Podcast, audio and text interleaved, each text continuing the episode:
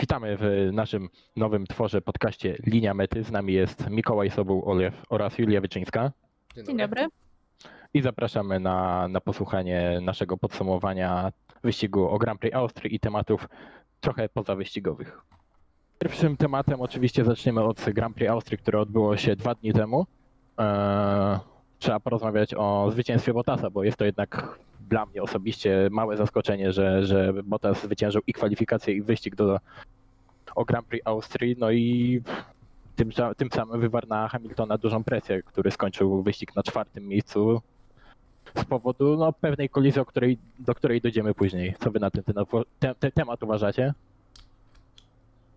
No, mimo wszystko Valtteri Bottas zaskoczył dużą część, ale jednak trzeba pamiętać, że to jest Fin i przez ten długi okres czasu no, pracował pewnie nad swoją psychiką. Też widziałem zdjęcia, widzieliśmy wszyscy zdjęcia, jak zasiadł za kierownicą Skody Fabii R5 na fińskich szutrach, więc może, e, może mu to coś dało. Valtteri Bottas bardzo dobry y, mm, występ podczas całego weekendu, pole position podczas kwalifikacji. Y, Co prawda podczas drugiego przejazdu wypadł z toru, ale jednak mimo wszystko minimalnie, ale zdobył tę pole position. No i w wyścigu bezbłędnie pojechał tak naprawdę. Wydaje się, że jego wyścig był y, bez historii. Wszystko co się y, najlepszego za nim działo, no to było za jego plecami, więc tak naprawdę bezbłędnie pojechał i to trzeba mu przyznać, że start z Sonu naprawdę bardzo solidny. Julia? No, trzeba przyznać, że to był naprawdę bardzo dobry występ e, Walteriego. Ale nie wróżyłabym jakiegoś wielkiego sezonu. Trzeba pamiętać, że Walteri bardzo lubi na początku sezonu pokazywać dobrą formę, a potem niestety to się gdzieś gubi, on gaśnie i nie rozpatrywałabym tego wyścigu jeszcze, bo być może faktycznie następne będą lepsze, ale nie rozpatrywałabym jeszcze tego wyścigu jako e, zapowiedź jakiejś wielkiej e, formy Fina. Czyli rozumiem, że ucinamy plotki o Bottasie 3-0. Nie ma czegoś takiego jak Bottas 3-0 Nie, na, na ten moment. absolutnie. Absolutnie nie. I, no i nie będę zaskoczona, jeżeli faktycznie po kilku wyścigach znowu okaże się, że e, czaru Prysu i Walteri znowu e, nawet nie jest w stanie za bardzo pomóc e, Hamiltonowi w walce o tytuł, ani mu przeszkodzić. Ja sobie pozwolę tutaj tylko wtrącić, że y, sam, szczerze mówiąc, uważałem, że Bottas y, w kwalifikacjach to pole position zdobędzie, ponieważ w zeszłym roku y, jeździł na równi z Hamiltonem, a czasami nawet był od niego szybszy. Czym Lewis Hamilton uważam, że jest delikatnie podirytowany. Widać to było po kwalifikacjach w, o Hiszpanii w 2019 roku, kiedy to nie chciał podać Bottasowi ręki. Eee, No, ale tak jak mówię, no, wydaje mi się, że w kwalifikacjach Bottas może, może wygrać więcej razy z Hamiltonem niż podczas wyścigu, także rzeczywiście ten, ten scenariusz z tym, że Bottas dobrze zaczął sezon, ale potem będzie gorzej, wydaje mi się, że on jest jakby pra bardzo prawdopodobny. Warto teraz przejść też na e, drugą stronę podium, czyli, nie na, czyli z pierwszego miejsca na trzecie. Znajduje się tam Lando Norris, który pojechał fantastyczny wyścig, bezbłędny, tak naprawdę e, atakiem też na Pereza e, zrobił sobie niesamowitą przestrzeń do, do ataku potem na, na Hamiltona, żeby zejść poniżej tych 5 sekund. I co uważacie o jego występie? No, Lando bardzo mocno, z mocnej strony pokazał się w kwalifikacjach. Myślę, że nikt się nie spodziewał tak dobrego wyniku w kwalifikacjach po McLarenie i po samym Lando, który dopiero rok jeździ w Formule 1, ale jednak z bardzo dobrej strony się pokazał w kwalifikacjach. No, w wyścigu początkowa faza spadł, y, spadł za Hamiltona, który startował za nim i też jego tempo nie było najlepsze, ale w drugiej części wyścigu, kiedy już y, mieliśmy bardziej safety cary, y, dużo wyjazdów safety caru i ta stawka była cała zbita, pokazał się z mocnej strony, pokazał, że umie wyprzedzać, umiał mocnym, jechać mocnym tempem, wygrał pojedynek, obronił się przed Carlosem Sainzem. Yy, No i też ostatnie okrążenie Lando, kiedy miał stratę do Hamiltona 5,8 sekundy na ostatnim okrążeniu, kiedy zaczyna to ostatnie okrążenie, a zdało odrobić sekundę i to przeciążyło na, na to, że na podium wskoczył i to było coś naprawdę niesamowitego ze strony Brytyjczyka. Tak, no trochę wykorzystali jednak ten silnik na ostatnim okrążeniu, bo było widać, że e, było słychać, że cały czas inżynier wyścigowy mówił do, do Lando, żeby używał tego trybu overtake, tak zwanego. Julia, jak ty uważasz? Co uważasz o występie Lando? No ja się z wami zgodzę. Chyba nie można się nie zgodzić, że to był świetny występ e, w wykonaniu tak młodego przecież Brytyjczyka, bo to jest trzeci najmłodszy zdobywca podium w historii F1, więc trzeba nadal pamiętać, że to jest bardzo młody chłopak, który ma ogromny potencjał. Moim zdaniem jest e, zdecydowanie lepszym wyborem dla McLarena niż e, poprzedni wprowadzeni do F1 e, Stoffel Van Dorn czy Kevin Magnussen. I myślę, że spora kariera jest przed nim. Oprócz tego, że jechał doskonałym tempem, Należy również wspomnieć o tym, że McLaren mu pomógł doskonałą strategią, bo jednak myślę, że troszkę ciężej byłoby mu wyprzedzić Pereza, gdyby Perez również miał świeże opony. Widzieliśmy, jakie Racing Point było szybkie, ale dzięki tej strategii i doskonałym, doskonałemu wykorzystaniu świeżych opon, e, Lando był w stanie odrobić e, wszelkie swoje straty, które umożliwiły mu stanięcie na podium. I myślę, że to nie jest jego ostatnie podium w karierze, a może nawet w sezonie. Kto wie. Czyli, czyli nie podzieli e, tego, co na razie Stroll prezentuje. Jedno podium i to wszystko. Nie, nie, to jest moim zdaniem w ogóle zupełnie inna klasa zawodnika. Dużo wyższa. Nie, Okej, cieszę się, że po- wspomniałaś o Perezie, ponieważ chciałem też oczywiście porozmawiać o Racing Point, które, że tak powiem szczerze, w kwalifikacjach zaintrygowało mnie niesamowicie swoim tempem. Generalnie w, w przeciągu całego weekendu jeździli fantastycznie, czego można się trochę było spodziewać po testach przedsezonowych, ale jednak trzeba powiedzieć, że do końca ten potencjał nie został wykorzystany przez Racing Point, gdzie Stroll niestety przez awarię silnika Mercedesa e, odpadł z wyścigu, a Perez przez, można powiedzieć to głośno, przez błąd taktyczny, no nie utrzymał tej wysokiej pozycji, na której był. ja No- w ogóle jestem bardzo zdziwiona tym, że Racing Point tak kiepsko strategicznie rozegrało ten wyścig, bo przecież znamy ich z tego, że oni ogrywali tych większych właśnie strategią zazwyczaj, a tu no kompletnie nieprzemyślane. Wszyscy wiemy, że e, Sergio Perez jest e, świetnym kierowcą, który dba o, o opony jak być może żaden inny w aktualnej stawce. No ale no nie dał rady. Tam było za gorąco, te opony nie wytrzymały, no i, no i musiał odpuścić McLarenom. A widzieliśmy, że ten samochód jest naprawdę dużo szybszy na prostej od McLarena, więc w takiej walce na równi o, może być różnie. Pytanie, czy nie skręcą silnika przez te awarie, które ostatnio były. Mikołaj. No ciężko powiedzieć, My, mamy nadzieję, chociaż y, mamy nadzieję, żeby Mercedes uporał się z tymi problemami z silnikiem, ponieważ trochę to wypacza rywalizację. Y, Racing Point pokazało się ze świetnej strony, szczególnie w kwalifikacjach, chociaż Lance Stroll wydaje się, że trochę słabo pojechał, jak dziewiąte miejsce, jak na taki samochód to trochę wynik poniżej oczekiwań. Y, No i mamy nadzieję, że podczas Grand Prix Styrii będzie jeszcze lepiej, bo ponieważ s- rywalizacja w środku stawki zapowiada się znakomicie.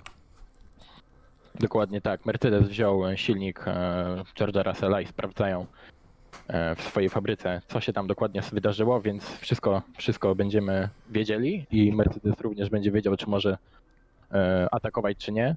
No i tym jakby zostając w temacie Mercedesa, jak sobie poradził Williams? Jak uważacie, czy w, tym czy w ten weekend w końcu Williams przełamał tą barierę z zeszłego roku, w którym rzeczywiście mogli się ścigać? Mo- może jeden wyścig w zeszłym roku był taki, to było Hungaroring w 2019 roku, w którym jednak George Russell pokazał, że te, ten Williams, jego Williams był zdolny do, do, do walczenia z innymi samochodami. Czy uważacie, że w tym sezonie oni mogą dostać się do Q2, kto wie, może nawet zdobyć punkty?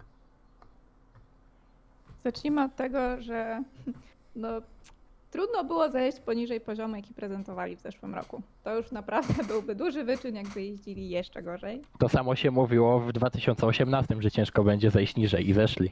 ale to już było dno naprawdę totalne. Mm, Teraz jest lepiej, widać, że jest trochę lepiej. Chyba w końcu znaleźli e, jakiś pomysł na to, jak wybrnąć z tej sytuacji, chociaż łatwo nie jest, tym bardziej, że budżetowo e, mieli problemy.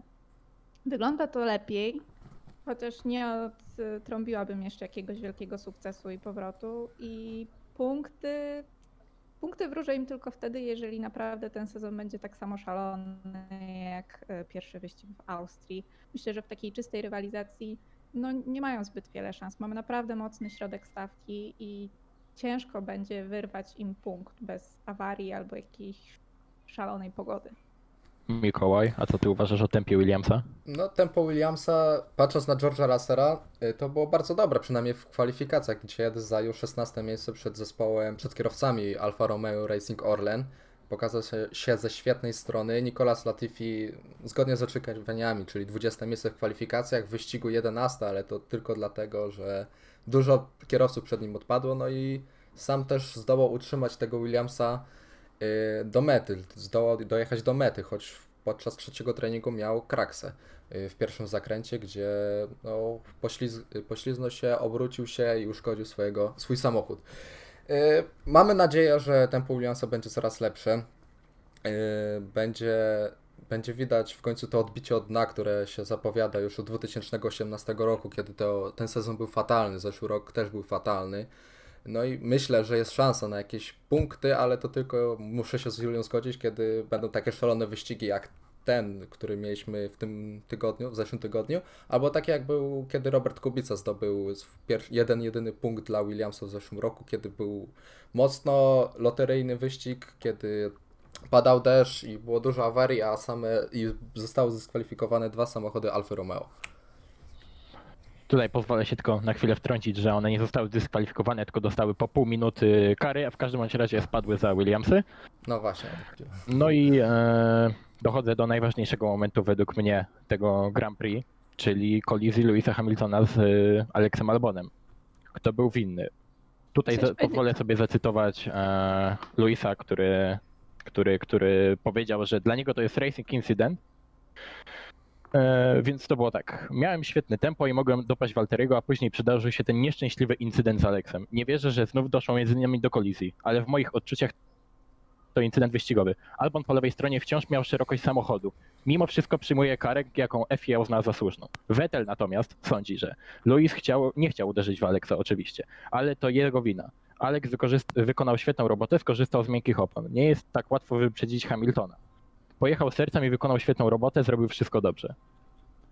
No i teraz chciałbym się dowiedzieć, co wy sądzicie na temat tej kolizji. No mamy powtóreczkę z Grand Prix Brazylii. W ciągu trzech ostatnich wyścigów Luis i Alex zderzyli się dwukrotnie. Dwukrotnie było to w walce o podium i dwukrotnie był to totalnie głupi sposób na zaprzepaszczenie pierwszego podium dla Albona. No ja się zgodzę z sędziami. Dla mnie to nie był incydent wyścigowy, dla mnie to była wina Luisa. Alex był z przodu i fakt zaryzykował e, próbując wyprzedzić go od zewnętrznej, ale zostawił sporo miejsca Luisowi i Luis tak naprawdę odjechał od środka zakrętu no trochę zbyt szeroko, bo tam widać, że próbuje go, moim zdaniem, próbował Aleksa przestraszyć, ale się nie udało i zamiast go przestraszyć, po prostu go z toru wypchnął. Dla mnie to była ewidentnie wina. Niestety. No to Tak- właśnie tak to bywa. też- Mistrzowie też popełniają błędy.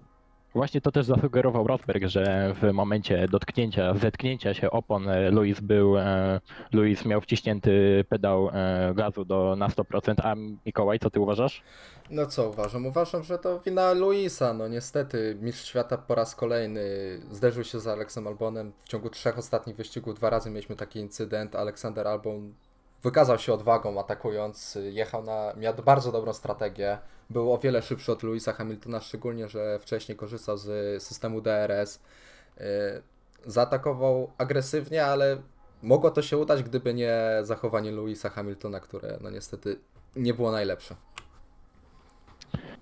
Tak też mi się wydawało, szczerze mówiąc. y, Powiem tak, y, z mojej strony to wygląda następująco, że Alex Albon pokazał tak naprawdę to, czego, co, to, co chcielibyśmy oglądać w Formule 1, czyli właśnie takie niesamowite ataki, ataki od zewnętrznej na mistrza świata, który, który jednak zostawił tą lukę w defensywie. No miał też stare opony, trzeba tutaj, trzeba tutaj oddać, że Lewis nie był w łatwym położeniu, no ale to starcie z Aleksem Albonem jednak nie, nie przysporzyło mu na pewno plusów, tylko, tylko, tylko raczej kibice przynajmniej odebrali to na minus, zresztą sędziowie tak samo. No i pozostaje tylko wierzyć, że następne walki Luisa z Albonem będą bardziej czyste. A nie myślicie, że to też było trochę tak, że Luis dostał już jedną karę, startował trochę dalej niż, niż się zakwalifikował. Przed nim jechał Bottas, który jechał świetny wyścig. I tak naprawdę Luis trochę był trochę zdenerwowany, rozproszony tym, że jeszcze do tego dojeżdża go Alex Albon, prawdopodobnie go wyprzedzi. Czy to nie jest trochę tak, że Luisa też poniosły nerwy?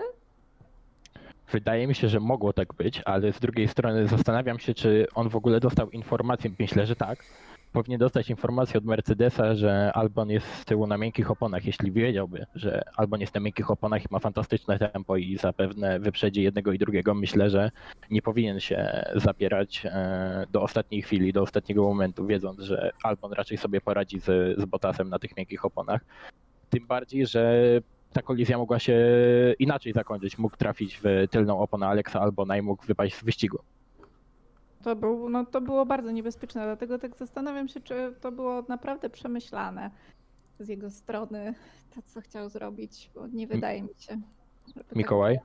No, patrząc na całą otoczkę wokół tego Grand Prix, kiedy Lewis Hamilton y, bardzo nalega, znaczy nalegał, mm, bo ruch, o, żeby skończyć y, wsparcie dla skończenia rasizmu, kiedy był Black Lives Matters, kiedy kierowcy klękali przed, y, y, przed rozpoczęciem wyścigu. Być może to go rozproszyło, że niektórzy, te cała otoczka wokół Grand Prix, kiedy on walczy o o skończenie rasizmu i też to, że mogę się z Julą zgodzić, że tak naprawdę Luis był trochę zdenerwowany, kiedy już jeszcze rano wstawał z myślą, że będzie zaczynał wyścig na drugiej, e, z drugiego pola startowego, a koniec końców zaczynał go z szóstego.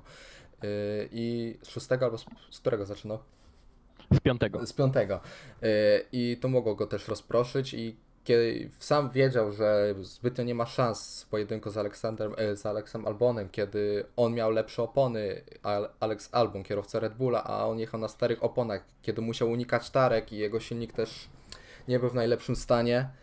Być może, myślę, że to jest wina, jednak wszystko wina Louisa Hamiltona i być może trochę mu psychika siadła, jak to się mówi teraz. Czyli Red Bull osiągnął to, co zamierzył. Tak. Dawają, y, wnioskując o karę dosłownie na godzinę przed, przed, przed wyścigiem. Tak, Red Bull strasznie walczył podczas tego weekendu. Y, najpierw w piątek o protestowanie systemu DAS, potem walczenie o karę dla Hamiltona. No, widać, że Red Bull się bardzo starał w ten weekend, jeśli chodzi o takie formalne rzeczy. No więc. Mogło e, być gorzej. tak. Dokładnie, dobra, więc temat wyścigu Grand Prix Austrii myślę, że mamy zakończony. Wyjaśniliśmy o co chodzi z kolizją Hamiltona z Albonem. Miałem zacząć od Ferrari, od generalnie od tego, co się, co się, co się dzieje z Ferrari i tak dalej, ale 10 minut przed nagrywaniem doszła do nas wiadomość, że prawdopodobnie z 90% pewnością Fernando Alonso w następnym sezonie pojedzie w Renault. Jak się na to zapatrujecie?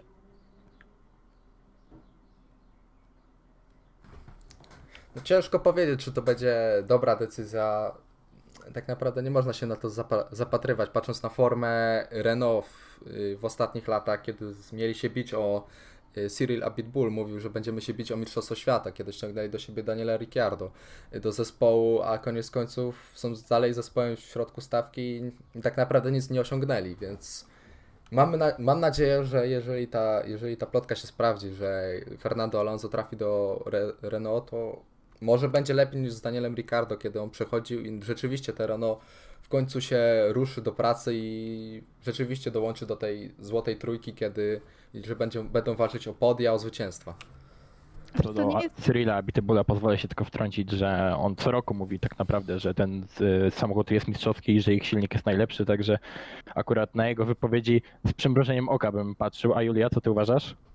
Em, Nie wiem, czy to sprowadzenie Alonso nie jest takim próbą ratunku, no bo skoro nie udało się zbudować dobrego zespołu dookoła Nico Hulkenberga, skoro nie udało się dookoła Daniela Ricciardo, a właściwie wypadło jeszcze gorzej i Daniel im bardzo szybko uciekł, no to czy sprowadzenie takiej gwiazdy, która wiemy, że potrafi pracować nad rozwojem bolidu, e, nie jest e, jakimś takim właśnie wyjściem ratunkowym, wyjściem awaryjnym, żeby ten samochód, e, żeby ten zespół jakoś podnieść, no bo faktycznie macie rację, że to, co prezentuje Renault jest no, bardzo poniżej poziomu, już nie tylko ich zapowiedzi, ale chyba też tego, czego oczekiwalibyśmy od koncernu samochodowego, no bo jednak zawsze od tych fabrycznych zespołów wymagamy trochę więcej niż od prywatnych e, zespołów i myślę, że to jest to może być taki właśnie próba ratunku. Może jeżeli już nie Alonso, to już nie mają pomysłu na to, e, co zrobić. Ale nie wiem, czy to jest dobry pomysł z punktu widzenia Fernando. On już na końcu stawki jeździł w McLarenie. I czy jeżdżenie na końcu stawki w Renault to jest to, jak on chce wrócić i zostać zapamiętanym? No właśnie tutaj chciałem. wybór. No właśnie tutaj chciałem e, poruszyć ten temat, ponieważ e, z jednej strony właśnie uważam, że Alonso jest świetnym kierowcą i to będzie na pewno duża wartość dla Formuły 1, jeśli on wróci. Mm, Tylko są dwa aspekty. Czy on nie będzie, jeśli po połowie sezonu okaże się, że ten samochód, że tak powiem, nie jest najszybszy, to czy Fernando nie będzie e, psychicznie roz, rozwalał tego zespołu, całej tej atmosfery. Wiemy, że, że, że Fernando swoimi komunikatami radiowymi i generalnie swoim byciem potrafi no, zniszczyć, zniszczyć atmosferę w zespole i czy to jest dobry ruch ze strony, ze strony Renault, to na pewno, to na pewno będzie, będzie poddawane dyskusjom. A druga sprawa jeszcze jest taka, że Fernando Fernando sam mówił, że on chce dołączyć do zespołu, w którym będzie mógł walczyć o podium. Ja nie wiem, czy Renault może mu to zapewnić. I sz- szczerze mówiąc, w tym momencie mogę powiedzieć, że, że, że raczej tak nie będzie. Oczywiście zobaczymy. Zresztą ten sezon pokazuje, jak można w przeciągu roku przewrócić zupełnie całą stawkę i McLareny oraz e, Racing Point mogą być w kwalifikacjach przed, e, przed Ferrari.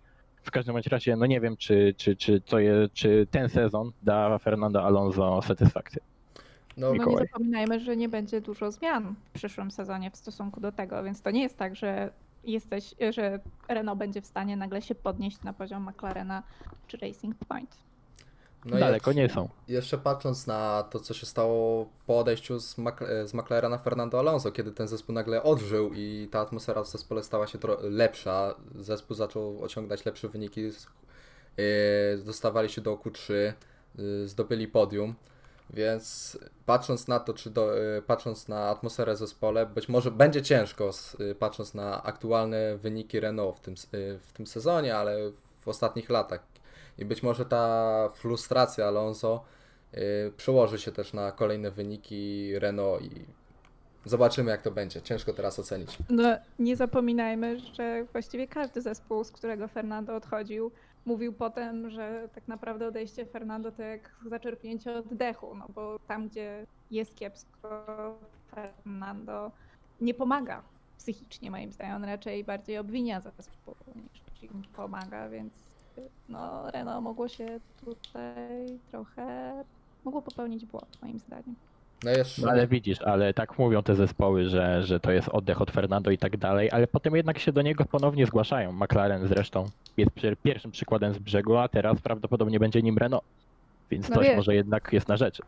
No taki zakazany owoc kusi.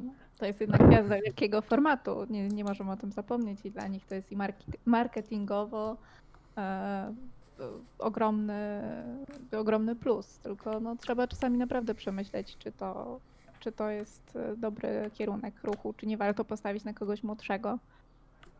Ja w każdym razie jestem bardzo, bardzo pod, podekscytowany tą wiadomością i będę na pewno śledził wyniki Alonso w, w przyszłym sezonie z wielką, z wielką ciekawością. Mikołaj, coś jeszcze chciałeś dodać? No, jestem jeszcze ciekawy kwestii y, z tym, że y, a- Fernando Alonso ma w tym roku jeszcze wystartować w Indianapolis 500 w barwach McLaren. Ciekawe, jak to będzie rozwiązane kontraktowo. I też y, chciałem dodać, że w zeszłym roku, jak y, Fernando Alonso startował w Indian... chciał wystartować, były próby i koniec końców jego frustracja y, po prostu wy, wyleciała w poziom, w poziom do kosmosu, kiedy y, miał takie zaplecze techniczne, finansowe, a mimo to jego bolid, on, jego bolid, on myślę, że Fernando Alonso pokazał się ze świetnie ze strony sportowej, ale jednak mimo wszystko nie, y, nie udało mu się zakwalifikować do wyścigu Indianapolis 500, więc y, być może, no to, to, to chciałem dodać, no. Zagubiłem się trochę. Myślę, że tych kontraktowych problemów nie będzie, bo Alonso podpisze od przyszłego sezonu e, umowę z, z, z Renault, więc tak jak myślę z Okonem w zeszłym sezonie nie będzie tutaj po tej stronie problemów. Przechodząc do kolejnego tematu, no słuchajcie, ten wyścig w Austrii był jednym wielkim chaosem. Czemu? Czemu taki chaos po pandemii koronawirusa zapanował w zespołach? Zapomnieli po testach sezonowych, jak się jeździ, przedsezonowych, jak się jeździ. może ewentualnie, em, jakby to powiedzieć, te, te skrócone testy przedsezonowe dały się we znak teraz w tym wyścigu. Julia? No trzeba przyznać, że nie mieliśmy zbyt wielu błędów kierowców. Oczywiście mieliśmy błąd Louisa Hamiltona, mieliśmy tradycyjnie błędy e, Romana Grożana, ale to jest jakby dla nas... e, No i codziennie. Sebastiana Vettela. No, Vettel też pokazał gorącą głowę atakując Sainza, nie powinien był tego robić, ale głównie były to, nie zapominajmy, wycofania z powodów technicznych. I tutaj ciężkie życie miały samochody z silnikiem e, Mercedesa, to jest po pierwsze, ale też e, Red Bull e, z Maxem Verstappenem. Myślę, że no, to było wielkie, e, wielkie kibice woleliby, żeby on ukończył ten wyścig, bo na pewno dos- dostarczyłby nam niesamowitych wrażeń. Myślę, że to jakby ciężko jest znaleźć jeden powód, dla którego e, ten wyścig potoczył się tak, a nie inaczej. Może faktycznie e, to, że zaczęliśmy sezon w zupełnie innym miejscu, zazwyczaj w Austrii. Wszyscy byliśmy już po pierwszych poprawkach po, z- Barcelony. E, Może to jest powód. Te bolidy są po prostu przygotowane były z myślą na zupełnie inne tory, na dalszy rozwój, a trafiliśmy na dość wymagający tor, bo Austria jest wymagająca. Z No pod bolidami, względem silników to na pewno jest wymagająca, bo jest bardzo wysoko położona. z bolidami, które tak naprawdę no, nie przejechały zbyt wielu kilometrów, a na pewno nie przejechały tylu, ile przejechałyby w normalnych warunkach. No to zdecydowanie Mikołaj, co ty uważasz na ten temat tego chaosu wielkiego, który zapanował na torze? Będzie lepiej w Grand Prix Theory? No myślę, że nie będzie lepiej, bo jednak co przerwa, długa była przerwa, testy myślę, że tak nie bardzo nie zaważyły na tym, dlaczego tak, tak się działo podczas wyścigu, ale być może to też problem był tego, że samochody części długo stały w fabryce same. Być może coś z kwestii technicznej tam dla te, y, po prostu zardzewiały, czy coś w tym stylu mogło dlatego tak się stać, chociaż to jest wątpliwa teoria. No i dużo silnikowych kwestii, tak duża wysoka temperatura była, być może te silnikowe działy nie poradziły sobie tak jak powinny, ale trzeba też patrzeć na awarię Kimigo Raikkonena, kiedy mu prawa przednia opona po prostu odjechała, więc to też była taka nietypowa awaria, co mogło się y, co nie powinno się zdarzyć, ale jednak się zdarzyło i być może to jest też efekt tej długiej y, przerwy koronawirusowej i też zmęczenia materiału. Jeśli miałbym być kąśliwy, to bym powiedział, że w- akurat w pierwszych wyścigach sezonów koła często odpadają. Oczywiście chodzi mi o zawodników Hasa. Tak, tak. No ale, ale, Tak, że ale tak teraz- powiem, na kogo innego padło. Dokładnie. Tak, tylko że tam wcześniej w Australii to nie dokręcali tych opon, a tutaj po prostu odjechało. No tak, to, to, to prawda. Julia, jeszcze miałeś Nie coś do dodania? Nie wiem, czy pamiętacie, no, zdarzały się różne rzeczy. Któremuś z młodziaków e, Red Bulla odpadły kiedyś e, oba przednie koła na prostej. Czy rozleciały się po prostu przednie zawieszenie. Tylko nie pamiętam, kto to był. To był Sebastian Buemi w Chinach. To był 2010 rok, tak mi się wydaje. Tak, To tak. było w Toro Rosso. Tak, dokładnie. To To był-. Takie I rzeczy to na też pewno był trening. To było niesamowite. Bardzo widowiskowe. I na szczęście nic się nie stało kierowcy. No to najważniejsze bezpieczeństwo teraz, szczególnie po tym tragicznym wypadku Antoana Ubert i Berta w zeszłym roku jest, jest, jest najważniejsze. Teraz temat, który, temat rzeka, że tak powiem, no i Ferrari. Pierwszą kwestią, którą zaczniemy są silniki. Co uważacie o silnikach Ferrari dlaczego trzy zespoły, które, które, które, są, które posiadają silniki Ferrari poradziły sobie aż tak słabo? Niektórzy mówili, że to może być opór aero- aerodynamiczny. Ja sobie to prześledziłem i szczerze mówiąc, mogłoby tak być, oczywiście, to prawda, ale, ale tylko i wyłącznie, kiedy jeden albo być może dwa zespoły miałyby problem właśnie z oporem aerodynamicznym, a tutaj wszystkie silniki Ferrari sobie po prostu nie poradziły i jechały gorzej niż w zeszłym roku. Co o tym uważacie, Julia? No cóż, e, Ferrari odebrano ich najlep- największy atut, czyli właśnie silnik. Zawsze ten najmocniejszy silnik dawał im ogromną przewagę nad e, rywalami. Okazuje się, że ta konstrukcja bez mocniejszego silnika jest tak naprawdę no, przeciętna i niezbyt wiele da się na niej ujechać, co zresztą pokazywał Sebastian Vettel, bo onboardy z jego bolidu no to nie prowadzi się dobrze, zdecydowanie. Mm, No tutaj raczej nie silnik, tylko, tylko ustawienia bolidu do, do, do weekendu i przegrzanie chyba tych opon, tak mi się wydaje, bo on jechał tam bodajże za Sergio Perezem w tym momencie, w Tak, którym e, to, to, to okrążenie jakby było nagrywane i pokazane potem na Twitterze. Tak, tak, tylko chodziło mi tu właśnie o to, że ten bolid bez, y, bez jakby dodatkowych atutów, no, no sam w sobie nie jest jakiś szczególny. No, Ferrari nigdy nie stawiało na aerodynamikę, no więc w momencie, w którym ten silnik im ten silnik okazuje się mieć dużo mniejszą moc niż silniki rywali, no to, to robi się problem i myślę, że też y, reszta samochodów, które jeździ na silnikach Ferrari, to, to też nie są aerodynamiczne giganty. No. Rozumiem, że to jest pokłosie ugody, którą Ferrari zawarł ze FIA, tej tajnej ugody. No podejrzewam, że tam był taki zapis, który zmusił ich do, do, do wyłączenia czegoś z silnika. No i nagle okazało się, że ten silnik jedzie wolniej niż w zeszłym roku i to, i no, to jest jakby gwóźdź do trumny, moim zdaniem, Ferrari na ten sezon. Mikołaj, uważasz, że reszta zespołów osiągnęła swoje, już nie będzie drążyć tematu silniku Ferrari, skoro działa tak słabo? No, patrząc na wyniki z kwalifikacji, kiedy z porównaniem z zeszłym rokiem, kiedy Alfa Romeo ma, jest wolniejsze o ponad sekundę względem 2019 roku, to myślę, że nie będą drążyć tego tematu. Patrząc na formę Ferrari, jednak mimo wszystko Ferrari zawiodło po całej linii. Lata robienia silniku, silników na granicy legalności nie przyniosło oczekiwanych skutków. Byli szybcy, co prawda, ale mimo wszystko nie zdobyli Mistrzostwa Świata, no i Teraz to niestety karma wraca i mamy efekty jakie są. Silnik jest po prostu słaby, konstrukcja jest słaba. Tyle, że Charles, Le- Charles Leclerc obronił honor Ferrari, zdobywając drugie miejsce w Grand Prix Austrii. I chwała mu za to, bo naprawdę mogłoby być ciężko w Ferrari teraz. A myślę, że Mat- Mattia Binotto się chwieje teraz na stołku. Też Niesamowity też tak występ Leclerca. Niesamowity i tutaj e, podpisuję się pod tym obiema rękami, bo, bo no, powiem tak, no startował z siódmej pozycji, startował i za, już wam mówię, startował i za Lando Norrisem, i za Alexem Albonem, i za Sergio Perezem, oczywiście Albon nie ukończył wyścigu. No i jednak znalazł się na końcu przed nimi i znalazł się też przed Hamiltonem, który jechał w wybitnym Mercedesem, co prawda z problemami, ale wybitnym Mercedesem, e, który dostał 5 sekund kary, tak? Nie chcę ujmować oczywiście Leclercowi, bo to był dobry występ. Zdecydowanie lepiej poradził sobie niż jego partner zespołowy. Zresztą on w Austrii czuje się chyba bardzo dobrze.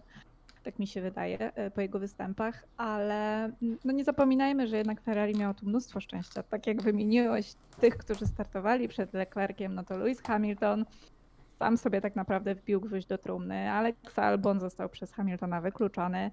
No Sergio Perez na tych oponach naprawdę nie był jakimś bardzo trudnym przeciwnikiem. No może Lando Norris, no to faktycznie to, to, to jest poniżej, albo przynajmniej gdzieś tam na poziomie Ferrari, więc, więc e, tu już doświadczenie Charlesa Leclerca e, swoje zrobiło.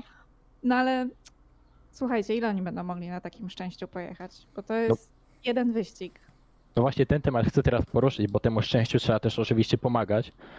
A z tego, co, co, co ostatnio się dowiedziałem, e, Ferrari przywiezie przy- przyspieszone poprawki, które miały być dopiero e, zaimplikowane w Grand Prix Węgier. One się jednak okazuje się, że zdążą przyjechać na Grand Prix Styrii po tych fatalnych występach w kwalifikacjach i no mimo wszystko niezbyt udanym wyścigu pomimo tego drugiego miejsca dla Ferrari.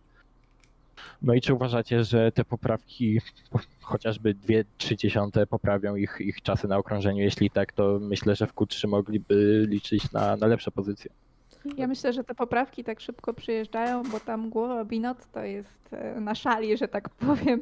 I jeśli to się szybko nie, jakoś nie naprawi, no to nie jestem pewna, czy, czy Ferrari po prostu go nie zwolni. Oni nie mają zbyt wielkiego sentymentu do ludzi, ani do kierowców, ani do, e, do szefów teamów. Jak nie idzie, no to prędzej czy później ktoś wylatuje. A czy te poprawki dadzą wiele? No, no, no nie, nie sądzę, żeby to były poprawki, które być może e, uda im się trochę e, odskoczyć Racing Point, ale nie wiem, czy to, czy to pomoże im ścigać się z Red Bullem jak równy z równy, a już na pewno nie z Mercedesem, bo nie sądzę, żeby, żeby podczas tej koronawirusowej przerwy aż tak bardzo zmienili e, projekt swojego samochodu, że nagle będą w stanie znowu walczyć z Mercedesem. Ferrari znane jest e, lepszego tempa wyścigowego niż kwalifikacyjnego. Już o tym zdążyliśmy przekonać w, w kilku sezonach, chociaż ostatni sezon akurat temu zaprzeczył. E, Mikołaj, a ty co uważasz o tym, o tym, o tym, czy w Grand Prix Austrii uda się coś więcej Ferrari osiągnąć? W No- Grand Prix Styrii, przepraszam. Grand Prix Styrii. Ciężko powiedzieć, zobaczymy jakie będą te poprawki. Lando Norris sam tu powiedział, że Ferrari ma lepsze jednak tempo wyścigowe niż kwalifikacyjne, więc jeśli te poprawki przyniosą jakiś efekt, to myślę, że będą mogli się bić spokojnie o podium, ale czy będą to dobre poprawki, zobaczymy po piątku. No teraz ciężko stwierdzić, czy jakie to będą poprawki. Jeżeli one były robione na, e, na szybko, żeby je zrobić. One miały być pierwotnie na Grand Prix Węgier, dopiero e, za dwa tygodnie, jak one mają przyjechać już w ten, w ten piątek, w ten e, czwartek, kiedy będą już znowu bolidy przygotowane do badania technicznego i tak dalej, i tak dalej.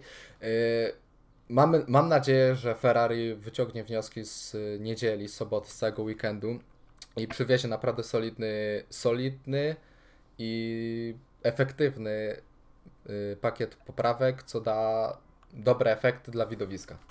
No właśnie tego pakietu nie jestem pewny, bo tak jak mówisz, zrobili to w pośpiechu. Mieli jeszcze, mieli jeszcze przeznaczony tydzień więcej na, na, na sprawdzenie tych poprawek i może się okazać, że nie wiem jakie to są dokładnie poprawki, na razie chyba, chyba, chyba mało kto wie.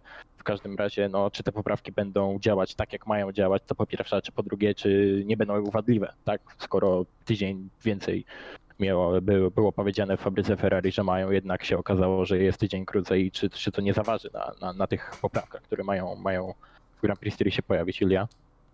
No wiemy, że Ferrari nie zawsze jest dobre w wyciąganiu wniosków z, wniosków z sytuacji, więc no, no, ja bym nie dała sobie uciąć ręki, że to będą jakieś genialne poprawki. Chociaż tak jak mówicie, no, no nie wiemy, co oni tak naprawdę chcą przywieźć i, i czy to jest pełen pakiet poprawek, czy, czy, czy tylko jakaś większa część, tam coś jeszcze dojedzie na Węgry. No, ciężko jest powiedzieć, ale no, ta konstrukcja sama w sobie nie wygląda na najlepszą. No, trzeba się przyznać do tego, że ona naprawdę nie wygląda na najlepszą. No tak, to prawda. I teraz jeszcze pozostając przy temacie Ferrari, już ostatni aspekt tego, tego, tego jakże ciekawego zespołu. Sebastian Vettel, sprawa kontraktu. Przed Grand Prix Austrii mówiło się, że Sebastian Vettel nie przyjął od Ferrari kontraktu, przedłużenia kontraktu o jeden sezon na 2021 rok, e, w którym Ferrari zaproponowało mu trzykrotnie mniejszą, około trzykrotnie mniejszą pensję niż, niż, niż zarabia w tym momencie. Przychodzi czwartek, dziennikarze pytają się Sebastiana Vettela o co chodzi z tym kontraktem, a Vettel mówi, że on o jakimś o no, kontrakcie to w ogóle nic nie wie i dostał telefon od Mati, że, że nie widzą go w swoim zespole w przyszłym roku, a jeszcze podczas zimowych testów zapewniali, tutaj pozwolę sobie zacytować Binotto, mówiliśmy zimą, prywatnie i publicznie, że był naszym pierwszym wyborem, co potwierdziłem. Po czym następnie e, e, Binotto mówi, że sytuacja koronawirusa zmieniła plany budżetowe, że, że FIA również te, ten budżet, że tak powiem, obniża zdecydowanie radykalnie i nie ma miejsca dla Vettela. Czy to nie jest trochę absurdalne tłumaczenie, Mikołaj? No jest absurdalne. Znaczy absurdalne jest to, że w ogóle Sebastian Vettel został praktycznie został poinformowany o tym, że nie będzie przedłużony kontrakt, nie będzie zaoferowany mu nowy kontrakt przez telefon. Zamiast porozmawiać to, ale niestety Ferrari ma to w tradycji, że zwalnia kierowców w taki sposób. Yy, No i niestety, niestety tak wyszło. Ferrari nie uczy się na błędach. Yy, Mattia Binotto nie popisał się tym razem, a os- co do słów Mattia Binotto, no jest absurdalna sytuacja, mogliby powiedzieć wprost po prostu, że Sebastian Vettel nie spełnia ich oczekiwań, yy, patrząc na jego postawę na to, że w, w, tym, yy, w tym roku w Grand Prix Austrii sobie kompletnie nie poradził. Yy, I w zeszłym roku, kiedy to po prostu był spin za spinem i stał się po prostu pokazał moc y, i też miał dużo szczęścia podczas Grand Prix Singa- y, Singapuru, gdzie zwyciężył, chociaż też nie obyło się bez kontrowersji, y, kiedy Charles Leclerc po prostu został okradziony z tego zwycięstwa. Ale mimo wszystko Sebastian Vettel już się nie nadaje do Ferrari. Mm, Ma po prostu jest, jego forma jest po prostu niska. No tak, jeszcze tutaj Binotto, że tak powiem, może fortunnie, może trochę niefortunnie powiedział, że nie było nawet okazji w przeciągu tego, tej, tej doby koronawirusa dla Sebastiana na torze, aby udowodnić, jak bardzo był zmotywowany do jazdy dla Ferrari, co było dla niego niefortunne. No, uważam, że to jest dość średnie tłumaczenie ze strony Mattei Binotto, bo, bo oni doskonale wiedzą, jaki syp jest, jak jeździ, jakie ma tempo. Eee, widzieli to na testach przedsezonowych, widzieli to w ostatnich sezonach i tak naprawdę wiedzą doskonale, że Seb, yy, w którym by zespole nie był, jest tak samo zmotywowany do zwyciężania i, i, i uważam, że tutaj e, Matija trochę, trochę jednak te tłumaczenie wymyśli sobie na kartce chyba 5 minut przed, przed, przed rozmową z dziennikarzami. Julia, co ty na ten temat uważasz? Ja bym się nie zdziwiła, gdyby to było takie tłumaczenie właśnie wymyślone na szybko, bo to prawdą jest to, że Ferrari nie ma w tradycji jakiegoś wielkiego poszanowania dla, e, dla swoich kierowców. Zresztą to już się wywodzi z czasów, kiedy sam Enzo Ferrari tworzył zespół i nim jeszcze zarządzał, bo on też wielkich, wielkich mistrzów potrafił w różnoraki sposób potraktować. Nikiego Laudet też No potraktował. właśnie, chciałem tak, go nie. wspomnieć. Tak, no więc ym, dla niego jakby, dla Enzo Ferrariego kierowca zawsze był zastępowalny. Najważniejszy był zespół, najważniejszy był samochód, stąd też nigdy w samochodu Ferrari kierowcy nie mogą obrażać, bo to już jest e, gwóźdź do trumny, tak? Ale kierowca zawsze był tym czynnikiem, który można było zastąpić, jakby nigdy nie przywiązywano wielkiej uwagi do, do, do tego tak naprawdę, że tu pracuje się z kimś y, wielkim, no bo w przeciągu tych kilkudziesięciu lat na Ferrari pracowali wielcy mistrzowie, których czasami traktowano niesprawiedliwie. I to, co zrobili teraz Sebastianowi, to co wyszło na jaw, tak? czyli to, że właśnie y, nawet, czyli ten telefon Mati ze słowami, że nie mają miejsca dla niego w Ferrari, no to to jest już takie pokazanie, że Ferrari po prostu nie ma wyścigowej klasy, nie ma sportowej klasy jako zespół, bo jednak nie traktuje się tak człowieka, który przebrnął z nimi przez lata, przez naprawdę lepsze i gorsze sytuacje. I wiemy, że Vettel należy do tych kierowców, którzy oddają serce swoim zespołom. On oddał serce Red Bullowi, on oddał serce Ferrari. Zresztą Ferrari było jego wielkim, wielkim marzeniem. I potraktowanie go w taki sposób, no dobrze, zgodzę się, jego forma jest ostatnio kiepska, poniżej poziomu, ale to ni- absolutnie nie, nie oznacza, że trzeba go traktować w taki sposób. Trzeba się rozejść jednak w sposób cywilizowany. A Ferrari po raz kolejny pokazało, że jest takim skostniałym dinozaurem, który myśli nadal, że jest e, gepardem szybkim i, i wszystko mu wolno, bo są wielcy. A no, no, no nie jest im wszystko wolno, bo od lat pokazują inne zespoły, że są od nich lepsze i zachowują się też w lepszy sposób. No wyobrażacie sobie, żeby e, Mercedes tak potraktował Louisa Hamiltona, zadzwonił do, zadzwo- e, czy Walteriego Bottasa? Myślę, że No właśnie. spaliby się w cywilizowany sposób i powiedzieli, słuchaj Walteri, jest tak, tak, tak i tak. Ani nie Czyli mam trochę- miejsca, a no, dla mnie to jest w ogóle absurdalne zachowanie Ferrari i, i ja mam nadzieję, że e, Mattia po prostu za to poleci za to i za, za to, jak Ferrari się prezentuje. Zresztą ja już od dawna mówię, że Ferrari przydałby się szef, który nie jest Włochem. To prawda, to prawda, bo Włosi mają bardzo specyficzną, bardzo specyficzny styl bycia i niestety, jeśli chodzi o proces zarządzania zespołem, to się nie sprawdza. Zresztą można to przytoczyć chociażby e, kasus e, Rossa Brauna, który nie był Włochem, jak wszyscy doskonale wiemy i za jego czasów Ferrari spisywało się kapitalnie, świetnie, był też niesamowitym mózgiem operacyjnym, niesamowicie, e, niesamowicie zarządzał całym, całym tym, tym Ferrari. Oczywiście y, Barrichello nie, nie potraktowali zbyt dobrze, ale mimo wszystko za jego czasów to Ferrari No. było najświetniejsze i wszyscy, wszyscy, wszyscy je takie zapamiętamy.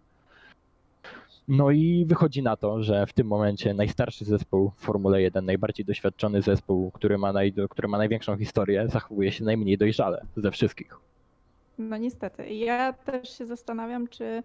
No dobra, wzięli Sańca, ale tak naprawdę Charles, Charles Leclerc niby w zeszłym roku prowadził, e, był liderem, tak został nazwany liderem Ferrari. No, w drugiej ale, części sezonu na pewno. ale, do, ale czy faktycznie to jest tak, że to on zbudował ten samochód pod siebie? Czy to jest e, kierowca, który już jest w stanie poprowadzić tak wielki zespół jak Ferrari, postawić na swoim, a z drugiej strony Carlos Sainz ma już doświadczenie, bo poprowadził McLarena, no tylko, że to też nie jest jeszcze jakieś olbrzymie doświadczenie, no bo on jako lider zespołu tak naprawdę, no to jedzie drugi sezon. No tak, przy Verstappenie nie miał na to szans. Sami doskonale wiemy, jakie tam były sprzeczki między nimi. Nie było tam najbardziej kolorowo. Powstaje pytanie, czy to im się opłaci, czy faktycznie będą mieli kierowcę, który pomoże im rozwijać ten zespół. No bo bez kierowcy się nie da. No, doskonale to widzimy, że no, jeżeli nie ma kierowcy, który powie, co i jak ta maszyna jedzie, jak powinna jechać, no to no ciężko jest zbudować tak coś, nawet tym wielkim mózgom z formuły, coś, coś co się zgra z kierowcą, tak.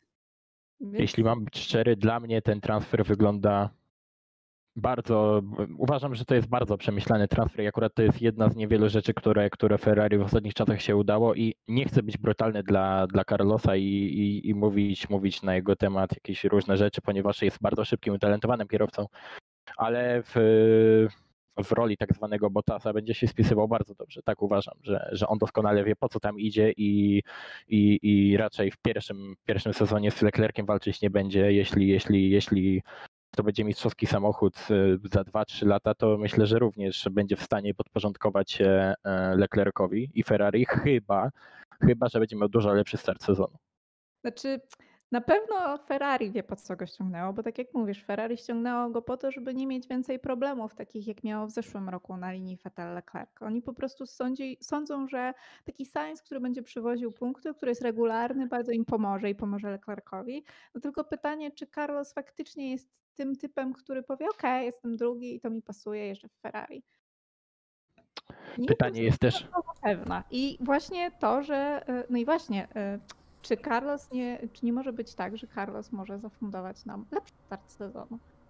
No właśnie, to jest pierwsza sprawa, a druga sprawa jest taka, czy, czy, czy Leclerc podpisując pięcioletni kontrakt nie pomylił się przypadkiem i czy powiedzmy Red Bull czy Mercedes, jeśli będzie, będzie miał dalej konkurencyjny, konkurencyjny bolid w stosunku do Ferrari i będą, będą z nim wygrywać, to czy Leclerc nie, nie, nie zmieni podejście i nie będzie chciał zmienić zespołu, bo jednak wiemy, że, że, że jednak, żeby wygrywać, trzeba być w najszybszym zespole i Formuła 1 wielokrotnie to udowadniała.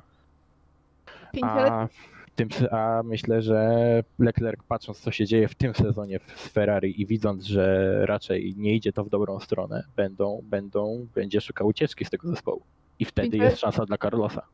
Pięcioletni kontrakt na pewno jest dobry dla kierowcy typu Sergio Perez. On już wie, że wyżej nie podskoczy. Miał szansę, która skończyła się dość kiepsko. E, wyżej nie może. Niżej spaść też nie chce. E, jego zespół wie, że to jest kierowca e, regularny, no więc tu pięcioletni kontrakt, gdzie to jest bardzo dobre posunięcie, ale pięcioletni kontrakt z zespołem, który jest na czele, to tak jak mówisz, no trochę ryzyko, no bo to wcale, nie to wcale nie musi być tak, że Ferrari będzie drugą siłą. Na ten moment jest w ogóle siłą gdzieś tam ze środka. Nie wiem, jakie Leclerc ma zapisy w umowie, ale wiesz, każdą umowę da się, da się, da się zmienić, każdą umowę da się wypowiedzieć, także, także uważam, że Leclerc nie będzie patrzył sentymentalnie na Ferrari, jeśli pojawi się opcja z lepszego zespołu, jeśli będą chcieli mu zapłacić i oczywiście jeśli Hamilton albo Verstappen zmienią swoje zespoły, bo rozumiem, że ani, ani jeden, ani drugi nie chcą w swoim zespole dosyć, e, że tak powiem, konkurencyjnych e, rywali. No i, no i tutaj każdy tak, chce tak. wygrywać, no każdy chce jeździć w najlepszym zespole. No nie ukrywajmy, że teraz w Mercedesie chciałby jeździć każdy. W latach 2010-2013 chciał jeździć każdy w Red Bullu. No to się zmienia, a 5 lat to jest naprawdę bardzo, bardzo dużo we chwili. A w sezonach 2000-2004 każdy chciał jeździć w Ferrari, niestety te czasy się skończyły. W każdym razie poruszając właśnie temat Mercedesa, który, który, który zapoczątkowałaś, Ole Kalenius, szef Mercedesa, szef Daimlera, powiedział wczoraj takie słowa, przedwczoraj takie słowa. Zostajemy z naszymi chłopakami. Potrafię zrozumieć, że to bardzo ekscytująca kwestia dla niemieckich fanów. Chodzi oczywiście tutaj o Sebastiana Vettela. Niemniej jednak z Luisem i Walterem mamy już dwóch czołowych kierowców, którzy spisują się na najwyższym poziomie.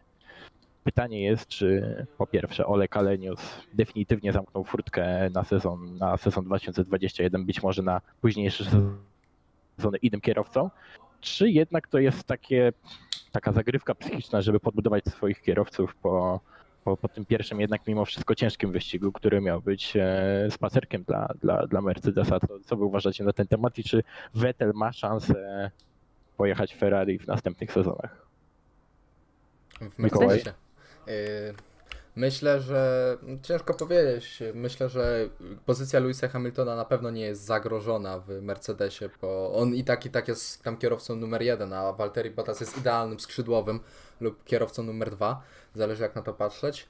y, czy podbudował ich na duchu? Myślę, że nie. Oni sami wiedzą, czego chcą, y, wiedzą, y, jakie mają zadanie, wiedzą, że mają zdobyć Mistrzostwo Świata.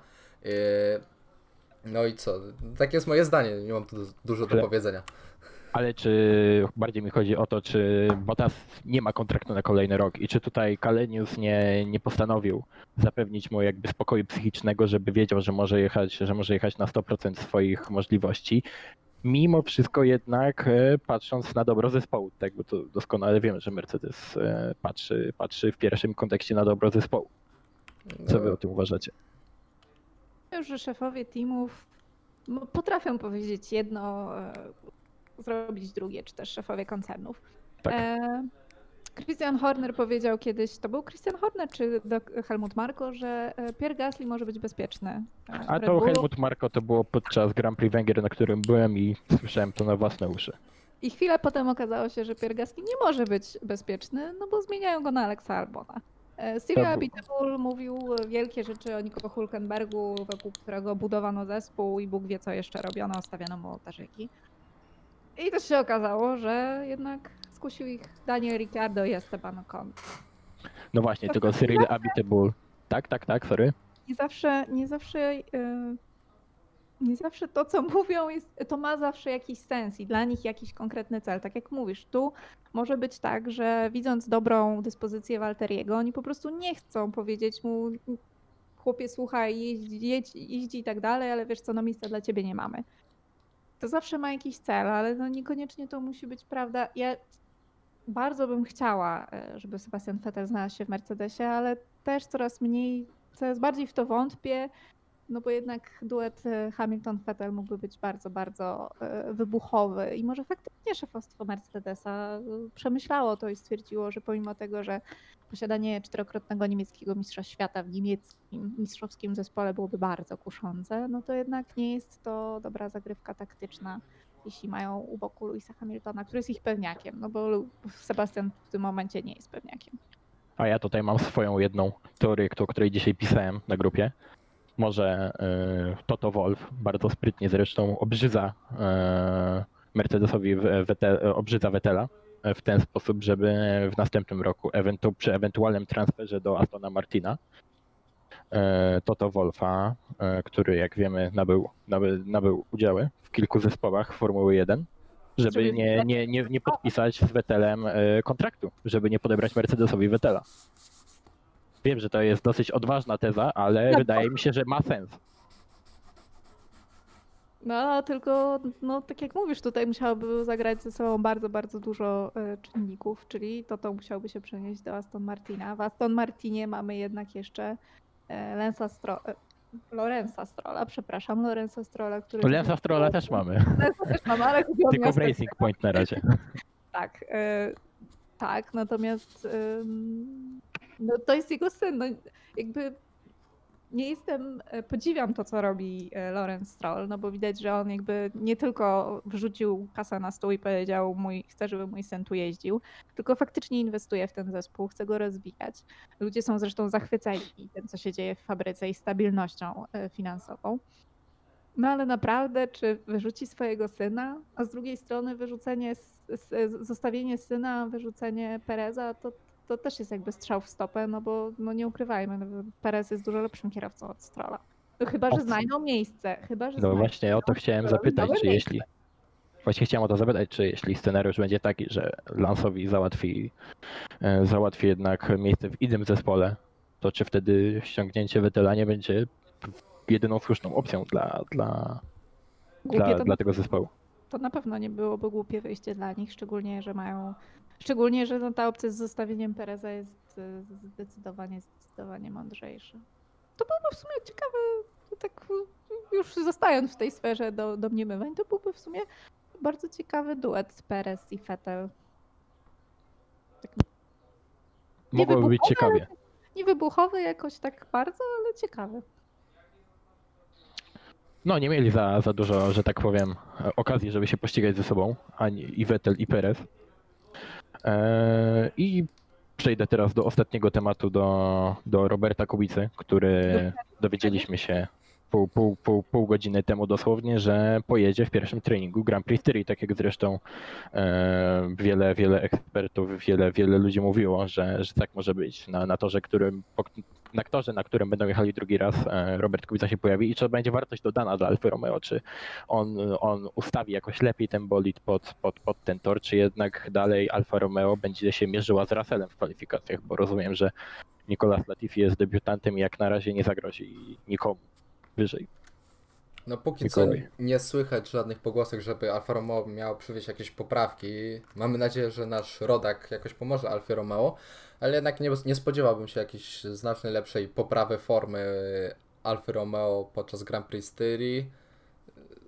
No po prostu silnik Ferrari i bolid też sam nie jest najlepszy, y, a silnik Ferrari nie daje możliwości na to, żeby być, żeby być y, przynajmniej być w Q2 albo po prostu zajmować lepsze pozycje podczas wyścigu. Niemniej jednak Antoni Giovinazzi zdobył y, dziewiąte miejsce podczas Grand Prix Austrii. Y, pokazał się z dobrej strony, więc mamy nadzieję, że jednak ten wynik znowu zostanie powtórzony i Alfa Romeo Racing y, Orlen pokaże znowu się z dobrej strony podczas wyścigu. Ilia, czy ty uważasz, że Kubica może te ustawienia zespołu, ustawienia, przepraszam, bolidu jakoś, jakoś zmienić na, na plus, żeby ten bolid się lepiej prowadził, być może miał lepsze tempo wyścigowe? Nie oczekiwałabym cudu na pewno po jednym treningu, no bo to jest bardzo, bardzo mało czasu. No myślę, że to wrzucenie Roberta do, do, do samochodu tak szybko jest e, przemyślanym ruchem ze strony szefa zespołu. Zresztą tutaj podczas e, naszej rozmowy w, w Warszawie powiedział, że e, Alfa Romeo była bardzo zaskoczona tym, jak dobrze pracuje się z Robertem, jak Robert e, podaje informacje w jaki sposób, jakie to jest precyzyjne Mhm. e, i jak jest ich wiele, no więc myślę, że, że to jest jakiś sposób e, pod, podratowania tego tempa, no bo chyba nikt nie spodziewał się mimo wszystko że, po testach, że oni będą gdzieś tam bliżej Williamsa niż, ni- niż no nie wiem, no Renault. Czy, czy, czy tego nieszczęsnego hasa, który w sumie nie za dużo pokazał nam i tak w ten weekend z powodu, z różnych powodów. No, myślę, No to niestety demony, demony nad hasem, pierwszy, Tak. demony pierwszego wyścigu nad nimi ciążą i to jest chyba silniejsze od nich. To są demony kierowców, którzy no. no Tak ja mówisz? powiem Hamulce? Ja powiem, szczerze, że no dobra, no Kevin Magnussen, no to faktycznie były hamulce, ale Romeo Grosjean po raz kolejny pokazał nam to samo i ja nadal nie jestem w stanie zrozumieć, dlaczego y, Steiner po prostu go trzyma. Ja rozumiem, No bo zmiany, jak, jak zmiany regulaminowe, ale no to zostawmy Magnusena, a dajmy spokój temu Grożanowi, który no ewidentnie no, radzi sobie coraz gorzej z roku na rok.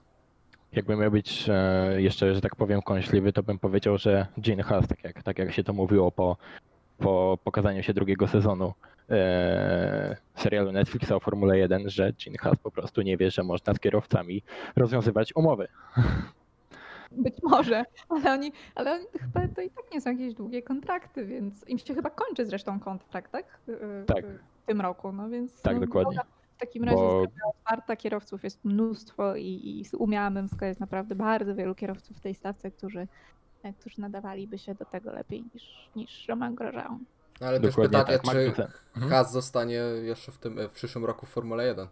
No z takimi kierowcami, no to niedługo naprawdę odejdą, no bo to jakby idziemy coraz niżej, a zaczęli, przypominam, zaczęli naprawdę z wysokiego C. Myślę, że ze, myślę, że ze względu na te przepisy, które weszły, te ograniczenia, limity budżetowe, e, żaden zespół z tych obecnie jeżdżących się nie wycofa, jednak mimo wszystko, bo to bardzo ułatwia sprawę, tym bardziej, tym bardziej, że, że zostały zamrożone przepisy na kolejny rok tak naprawdę, praktycznie wszystkie, więc, więc tutaj też nie będzie większych kosztów nad projektowaniem nowego bolidu. No tak, E, W każdym razie uważam, że no, Roman Grosjean i Kevin Magnussen mogą się czuć zagrożeni, tak samo Antonio Giovinazzi, ponieważ e, nie wiem, czy oglądaliście wyścigi F2, ale Schwartzman, Armstrong i, i Callum Aylott pojechali, pojechali świetny, świetny, świetny weekend w Austrii i, i e, każdy, każdy z nich zdobył podium. Co, co najmniej jednym, jednym wyścigu, więc, więc naprawdę, naprawdę są to gorące stołki. Tym bardziej, że to są debiutanci, tak? Podkreślam. No oczywiście nie mówię o Schwarzmanie i Armstrongu. No tak, na pewno jedno miejsce w Alfie Romeo jest po tym sezonie do wzięcia. Pytanie, czyje to będzie miejsce? E, A w klasie?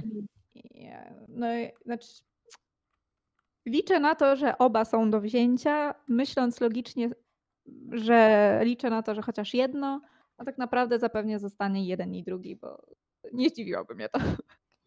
Mikołaj, szybka końcówka. Widzisz któregoś z tych trzech kierowców na ich stanowiskach? Na stanowiskach Giovinazziego i Grożana? Nie oglądam Formuły 2, ale myślę, że Mick Schumacher ma duże szanse na to, żeby pójść do Alfa Romeo, chociaż to jest, nie, nie jest to jednak takie pewne. Być może nazwisko zrobi swoje mimo wszystko. No tam chyba tylko nazwisko robi swoje, bo nie oszukujmy się, Mick Schumacher jakimś wielkim talentem nie jest. To prawda i śledzę od kilku, od kilku lat Formułę 2. W zeszłym sezonie oglądałem i Mick Schumacher robi wiele błędów i w tym sezonie tak samo zaczął od błędów, ponieważ jechał na, na, po drugiej pozycji i wypadł z toru. Dziękujemy Wam wszystkim za, za, za to, że dobrnęliście, dobrnęliście do końca naszego, naszego podcastu. Dziękuję Julia, dziękuję Mi- Mikołaj za, za, za fajne, fajną rozmowę, fajne analizy. Mam nadzieję, że Wam się wszystko spodobało. No i oczywiście y, liczymy na to, że dacie nam swój jakiś feedback i powiecie, czy, czy, czy taka formuła Wam się podoba i czy, czy coś, coś byście w niej zmienili. Julia? Dziękuję bardzo. Mikołaj? Dziękujemy.